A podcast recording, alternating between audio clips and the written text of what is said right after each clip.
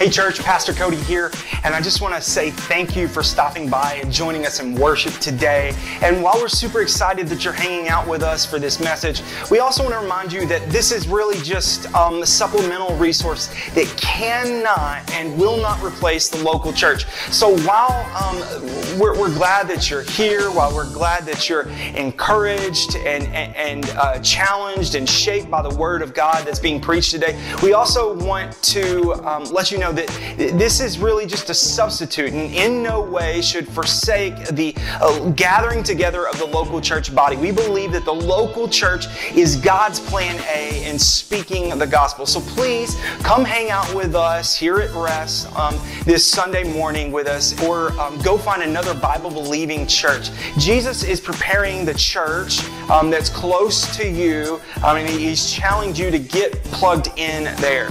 Um, Jesus loves the church and we love Jesus and we believe that we can love Jesus better by being locally connected and serving her well. So um, just jump right in with us and we're glad you're here. Happy Mother's Day to all you mamas, by the way. I've been blessing my life with a lot of amazing uh, ladies from my mom to my stepmom uh, to my beautiful wife uh, a, a, slew of spiritual mothers and sisters all across this country, uh, the View Crew. Uh, my grandmothers are a big, big part of, of my story, if you, if you know me. And, and I feel a lot like Timothy to some degree today, uh, from where Pastor Cody led us in week one early on. And he talked about Timothy's faith was a faith that first originated or came from uh, his grandmother, his, his mama, Lois, and uh, from his mom, Eunice. And for me, one of the most precious possessions that I have uh, that I own is a, a, a, group of Bible studies that my grandmother had. Uh, before she left this planet, my dad's mom.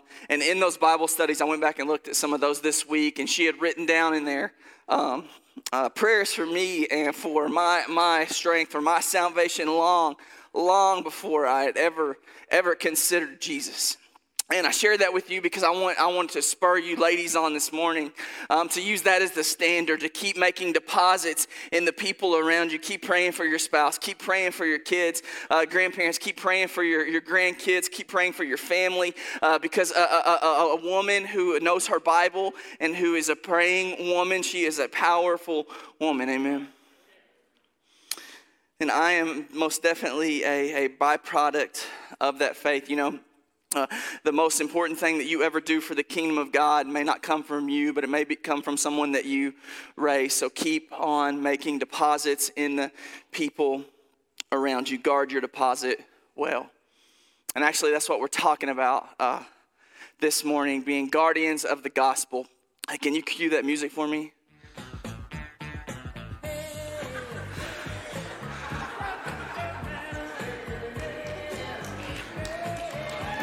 Right, you can cut. You can cut that. This is my Mother's Day gift to you, Pastor Cody, Pastor Johan. Pastor John and Pastor Isaac. That's our pastors up there. So, uh, Guardians of the Galaxy is, or Guardians of the Gospel is what we're talking about this morning. And I kind of give you where we've been so it can bring you to where we're going today. And uh, last week, Pastor Johan, he talked about, week number two, talked about what is the gospel. And he listed a, a whole bunch of things that the gospel is that it's Christological, that it's historical, that it's factual. But one thing in particular that he pointed out to us is that the gospel gives you and me the strength to endure so that whenever we find ourselves um, in circumstances that shift or when storms of life crash in on us, if our faith is rooted, then we won't get blown around and we can find grace even when we're in a prison cell.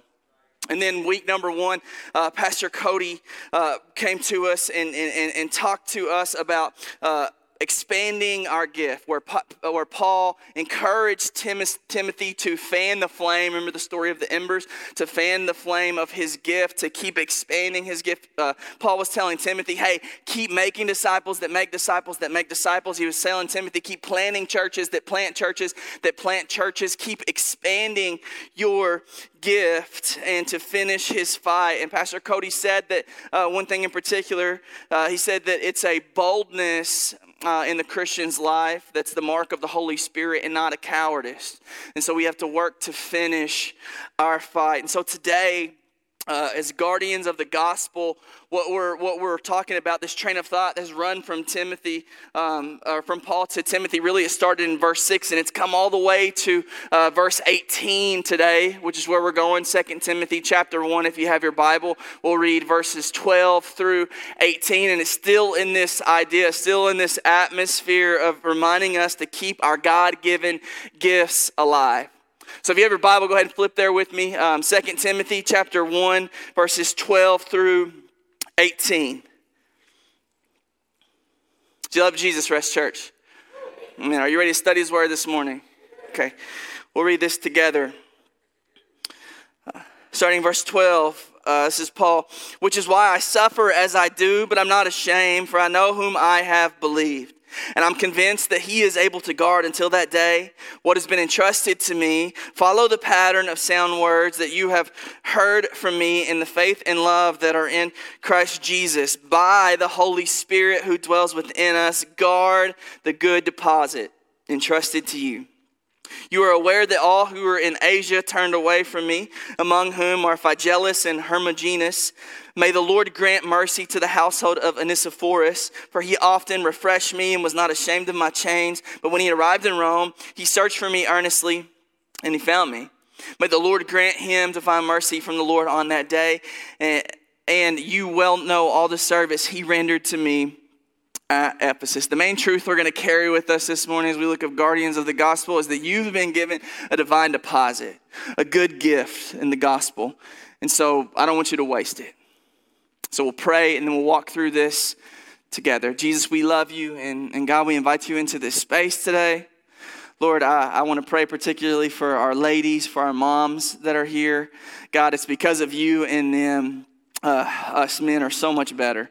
And so we thank you for all of their kindness and their sacrifice and everything they do for their families and, and more importantly, everything they do for the gospel to make you known, Jesus. Um, I, I, speak a nap into their day today, just some rest for all the good they do. Um, and, and, Jesus, secondarily, I want to pray for those who've come in this morning and, and maybe things are chaotic in their life, in their world. Uh, maybe they're lonely or sick or depressed or in pain. I pray that, that you would just give them grace, God.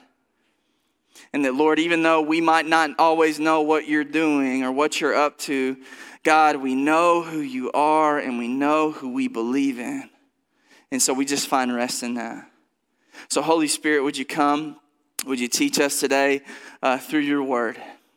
And all of God's people said, Amen. So we're going to start right back in at verse 12 and, and look at B of 12. And I'll just refresh you really quickly. Part A of verse 12 that Johan talked about last week, uh, where he left off was, was which is why I suffer as I do. And, and Johan talked about why Paul was able to suffer for uh, the gospel and and that Paul embraced suffering because Paul knew Jesus. Paul had seen Jesus suffer for him, and so in turn, it gave Paul the power to suffer for Jesus. But Paul is still in prison at this moment. That's still his position that he's in. That's his circumstance, and he doesn't have much hope of getting out. And this is what he says, part B of 12. But I'm not ashamed, for I know whom I have believed. And I am convinced that he is able to guard until that day what has been entrusted to me. So it's against this kind of backdrop of despair that Paul's in when he makes this proclamation out to Timothy and he says, But I'm not ashamed of the gospel. Paul's not humiliated, he's not bashful, he's not intimidated of the prison that he's setting in because he knows that it's been done and is suffering for the sake of the gospel that's been entrusted to him. And this goes against all of the ways that we typically should feel when, when bad things happen to us. And for Paul, there was social pressure around him to kind of bow out or to compromise. It was all around him, just like it's around you and me today. Just like Johan talked about last week with other religions and moralistic therapeutic deism. There's all of these people that want us to compromise when it comes to the Word of God and the gospel. But Paul has watched his friends be mocked and killed for the cause of Christ, and even with his own death sentence staring him right in the face face, he says, I wouldn't go back and redo what God's done through me to put me right here in this prison. He says, I'm not ashamed. And he tells us why in that same verse. He says, For I know whom I have believed, and I'm convinced that he's able to guard until that day what's been entrusted to me. The day, the day that Paul is talking about here is the, is the moment either after Paul would die see Jesus, or if he was still alive and Jesus returned, whichever were, were to come first, he knew that his time was near. And so he's talking about that day. And Paul, just like you, just like me, he had a day to face. Every one of us has a day to face. We all have a last breath that we have to, to, to breathe in our bodies where we will stand before the living God, and you and me will have to give an account of our life for what we've done. You know, when we talk about that, giving an account of our life, sometimes what we'll do um, in, in, our conversations, even in our languages, we'll borrow from a, like funerary uh, Egyptian mythology or Greek mythology, and we'll talk about the scales of our life, and we hope that they're balanced out. Like, I hope that I've done more good than I have bad. I hope I've done more right than I, I've done wrong. But Paul here, he smashes, he smashes that idea of social justice and, he says, he doesn't list out his resume to Timothy. He doesn't tell war stories about how awesome he's been or how much he's done, but instead, he, he just says, I'm good on that day because I know whom I have believed. And that, like, you gotta love that kind of confidence that comes from the Apostle Paul in this moment. Whenever, whenever he's looking at the end of his life and he says he's convinced and I'm convinced that Paul was convinced because otherwise, why would he be in a prison for no reason? And in the midst of this intense persecution and pain, not, not rainbows and red jello, the Apostle Paul goes, Hey, this sucks, but I know who I believe. And so, this no, this no in the verse from Paul, it's not just a cerebral no. It's not just a, a head knowledge that he has in, in his life, but this is a practical uh, application, a personal, a prison application where he, he knows Jesus on an intimate level because he's not about to die for some ideal. He knows Jesus. And, and he knows the one who has completely changed him. And he says, I know him and I trust him. He says, I trust this is the words he used, that he'll guard until that day what's been entrusted to me. See, the Apostle Paul, he gave, gave everything to the gospel his reputation, his life's work, his life, his body, everything that was precious to the Apostle Paul, he submitted and turned over to Jesus. And so he kind of pushed in all of his chips at this moment for the gospel because he knew that God was able to guard the deposit that he had turned over to the Apostle Paul. And when you look at this verse, a more literal translation uh, in the Greek would be this He is able to guard my deposit. And a deposit, that's something of value, right? And in, in this section here, what it's talking about, it's, it's something precious that's handed over to a secondary party that's, that's uh, uh, given to them for safekeeping. And the deposit was the Apostle Paul himself, right? It's his life, it's his work, it's his soul for Christ to guard. But bigger than even all of that, it's the gospel.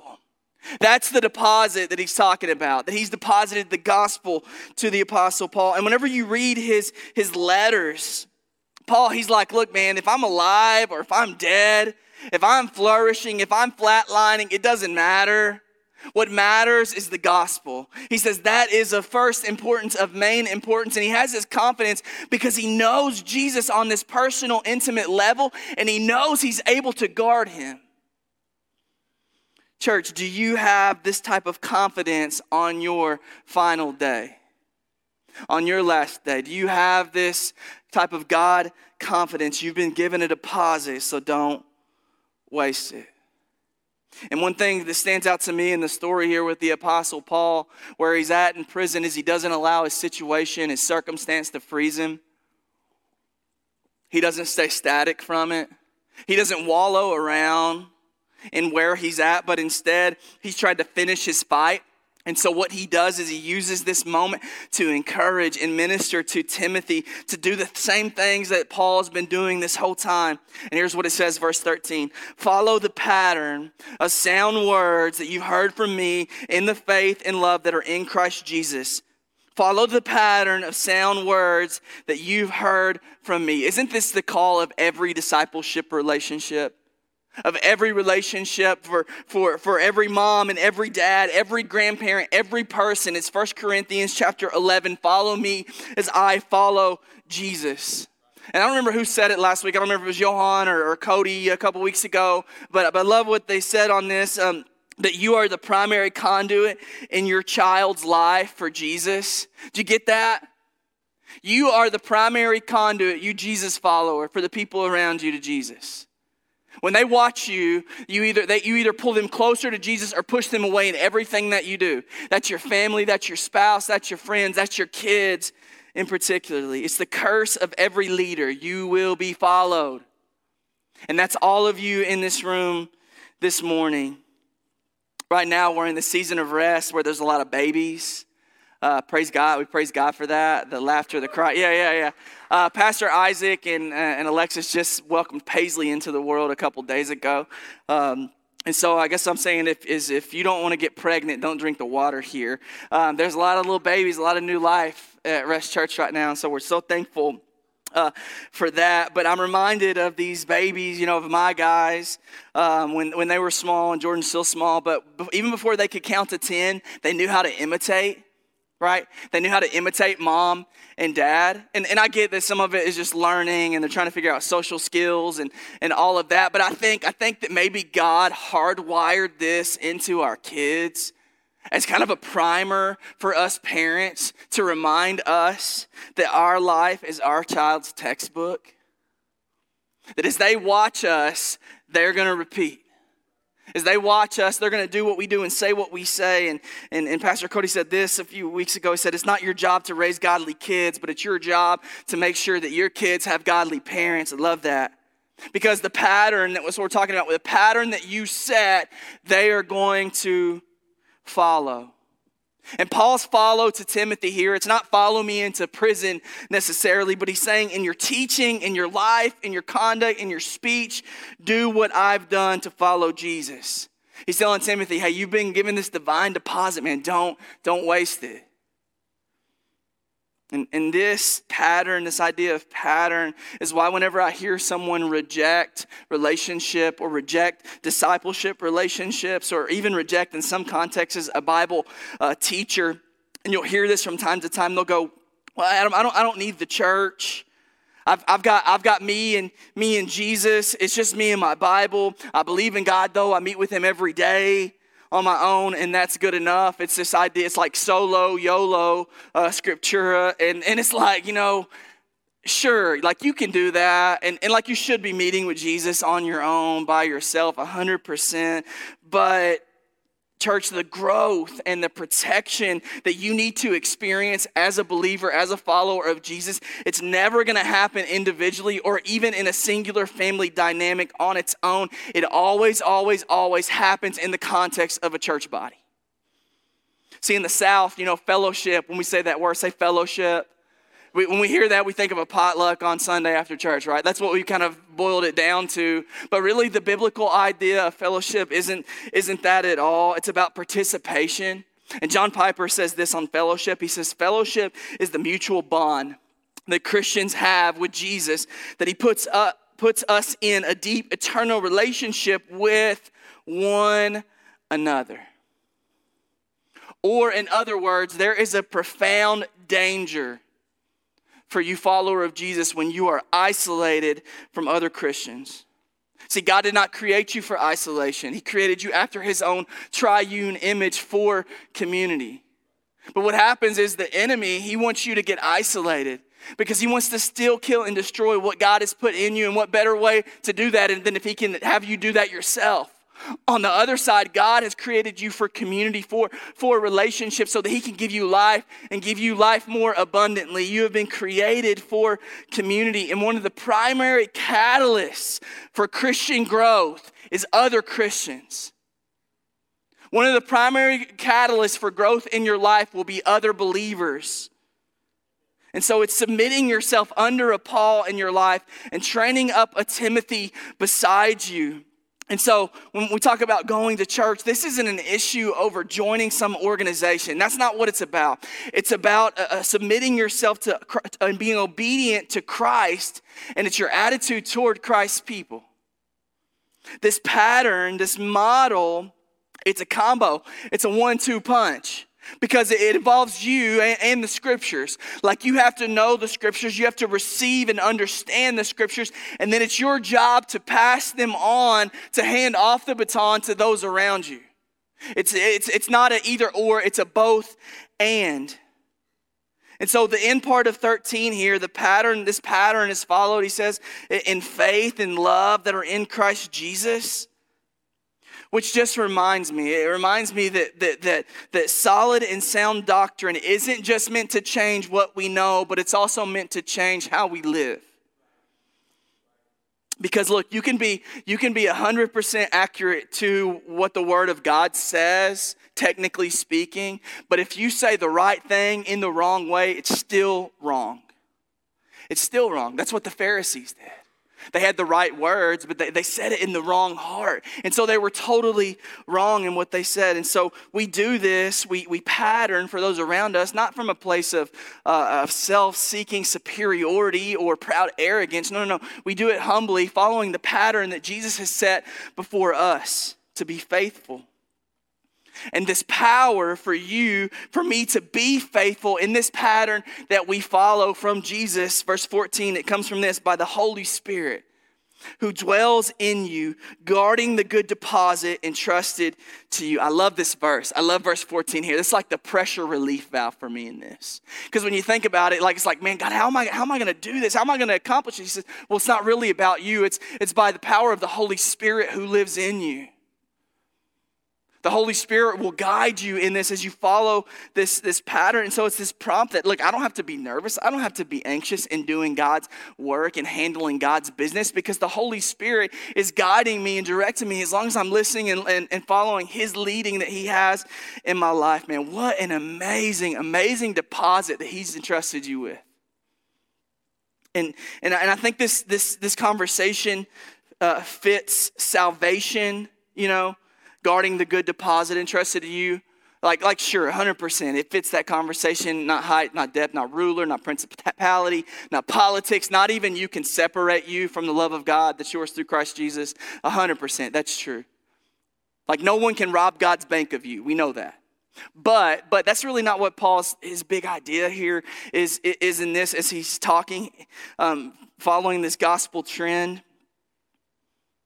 He says that we're guardian of this gospel deposit by the power of God the Holy Spirit who lives in you, guarding what's been deposited to you.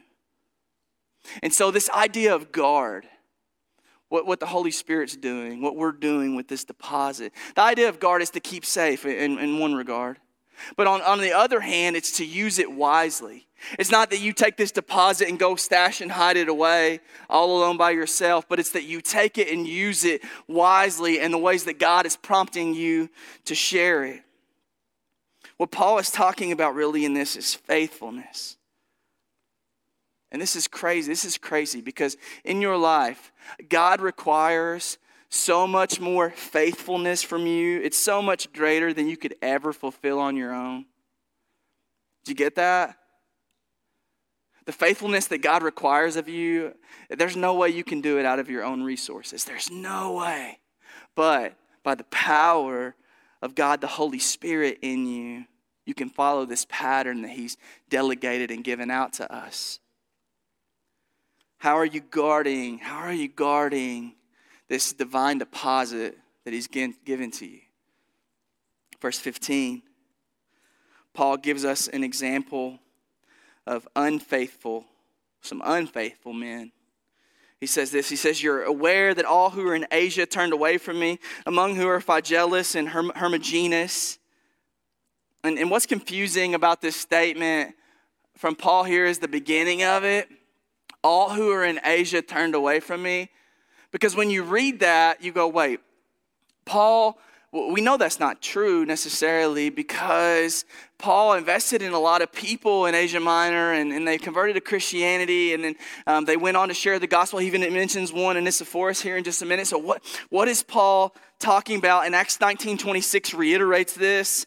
He says, uh, It says, And you see and hear that not only in Ephesus, but also all, all of Asia, this Paul he persuaded and turned a great many people saying that gods made with hands aren't gods at all. And so, what was happening in Ephesus was that um, prior to this, in Acts 19, the Apostle Paul had, had went into town, and, and the people were, the craftsmen were making idols. It was this idol making industry. And Paul was like telling them about this God who would free them of demon oppression and, and who was saving people, and you could have life eternal. And he was like, but we don't worship the image of this God. No, no, we worship this God. And like that was a real bad thing for the idol making industry, right? It was bad for business. And so they threw a riot and and kicked Paul, Paul out of town, basically. He, he rolled up and left. And so we know, like, all who are in Asia have turned away from me. What is it that Paul is, is, is, is saying?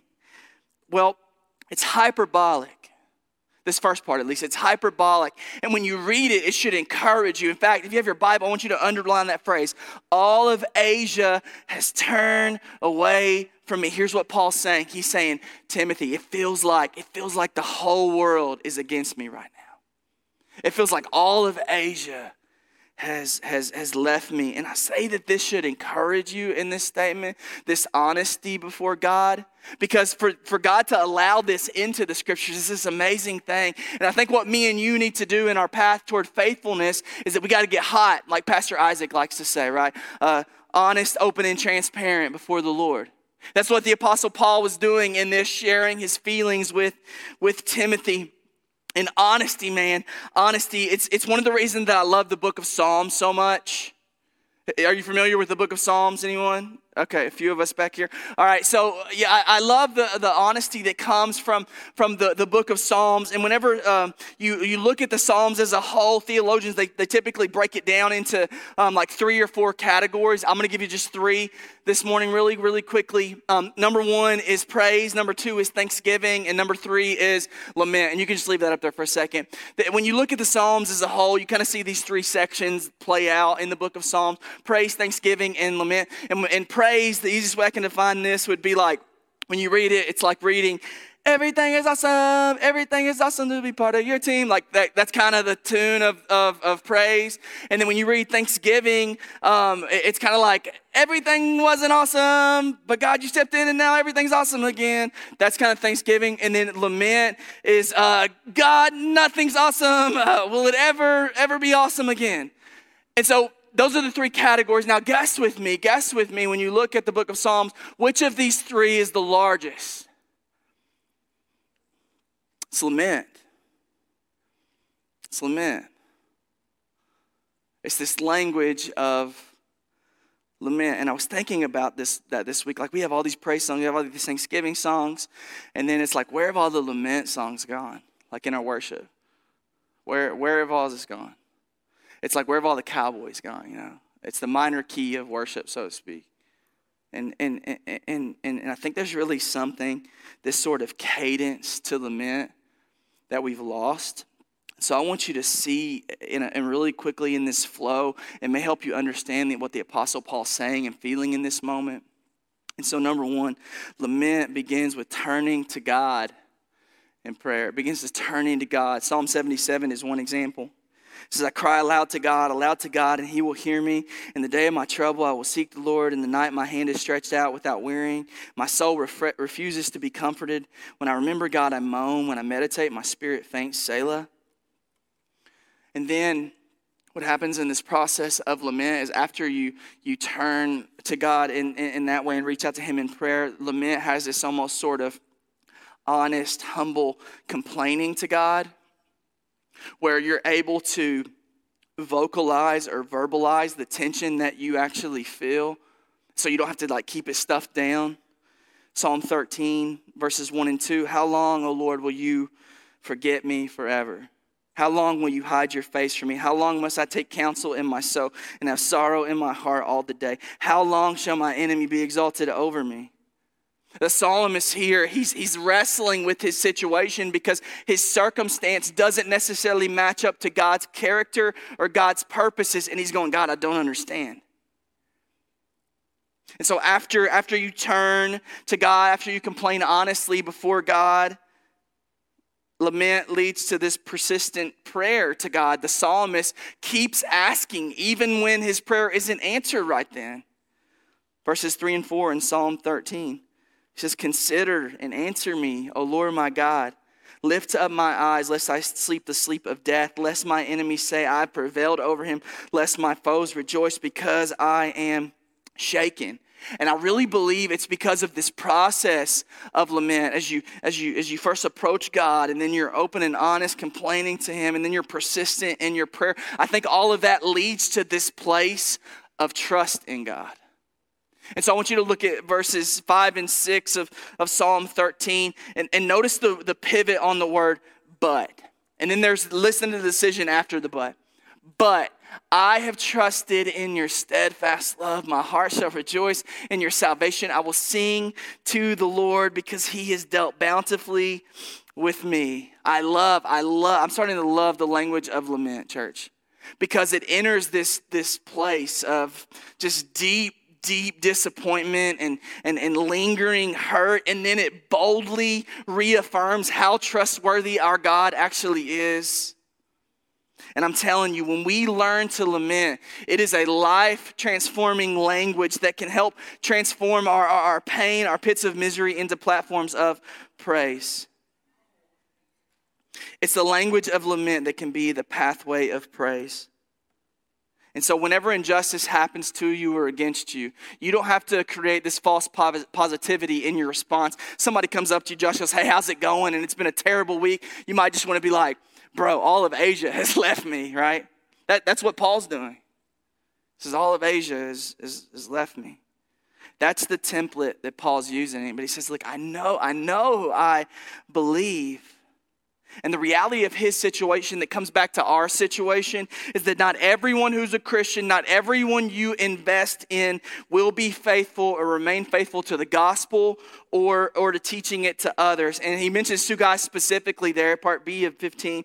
He, he mentions Phygelus and uh, Hermogenes. Phygelus and Hermogenes. And like, this is the only place in scripture that these two show up.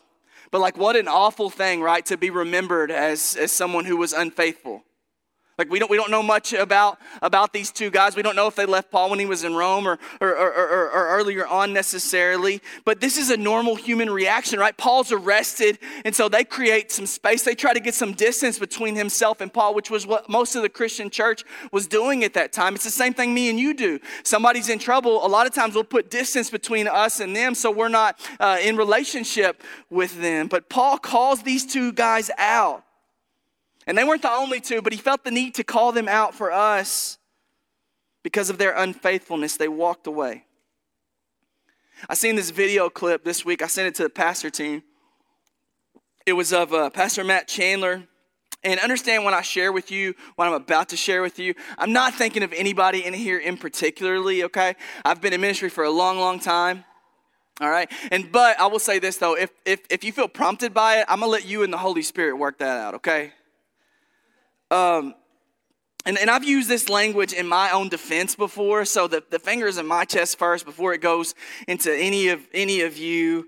It, it hits me first. But he was talking, but Pastor Matt, he was talking about betrayal and, and how it's such a real thing inside of the church. And this phrase, the church has hurt me. This is what he said. He said, This has got to be one of the most self-righteous statement any believer could ever make.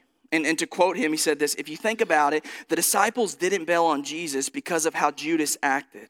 And that the church is the only group that celebrates that we are all in the process of sanctification because none of us is perfect like I said, I've been in this in the church game for a long time, uh, 15 plus years in, in ministry, and I've seen some crazy stuff. Okay, some crazy, crazy kind of stuff, and I've been on the both ends of it. I've been on the end of dishing out the hurt, and I've been on the end of receiving uh, the the hurt on both sides of that. But but in those moments, church, whenever we feel hurt, we, we don't need to necessarily throw out the baby with the bathwater, but instead, maybe we should learn to pause and go, you know what? You know what? This, this person's a believer over here, and they've done something. Maybe, maybe I need to lean into Jesus. Maybe, you know, and consider their sanctification process. Consider where they're at in their walk with Jesus and, and realize and understand, hey, you know what? I'm not sovereign. I don't have the whole picture. First Corinthians 13 says this world is like looking into a mirror after you step out of a hot shower. It's foggy, it's, it's unclear. And so maybe we should consider uh, that. And, and, and, I was walking, I was walking my toddler into daycare this week, thinking about this actually. And, and sometimes I, I, I carry him in, you know, Jordan. And, and sometimes he likes to flex his big boyness, and so he wants to walk in on his own, you know. And so I'll be like, down, down, put, put me down, daddy. And so I do. And so he'll he'll wrap his hand around my little my index finger, and so we'll just you know trot into the doorway. And I was thinking about this in regards to sanctification. And I was like, man, it would be like, if to, to, to, to say this, to do this, would be like me getting mad at him for being slow, for having short legs. Like, like can you not can you not walk faster? Like, I'm a professional Christian, I'm trying to go to work, and, and you're slowing me down, right? But that's what we do sometimes. That, that's what we'll that's what we'll say sometimes. And and and and actually brought some pictures for you um, to, to see that he did. Let me move this out of the way real quick. I think pull up the sanctification cam real quick.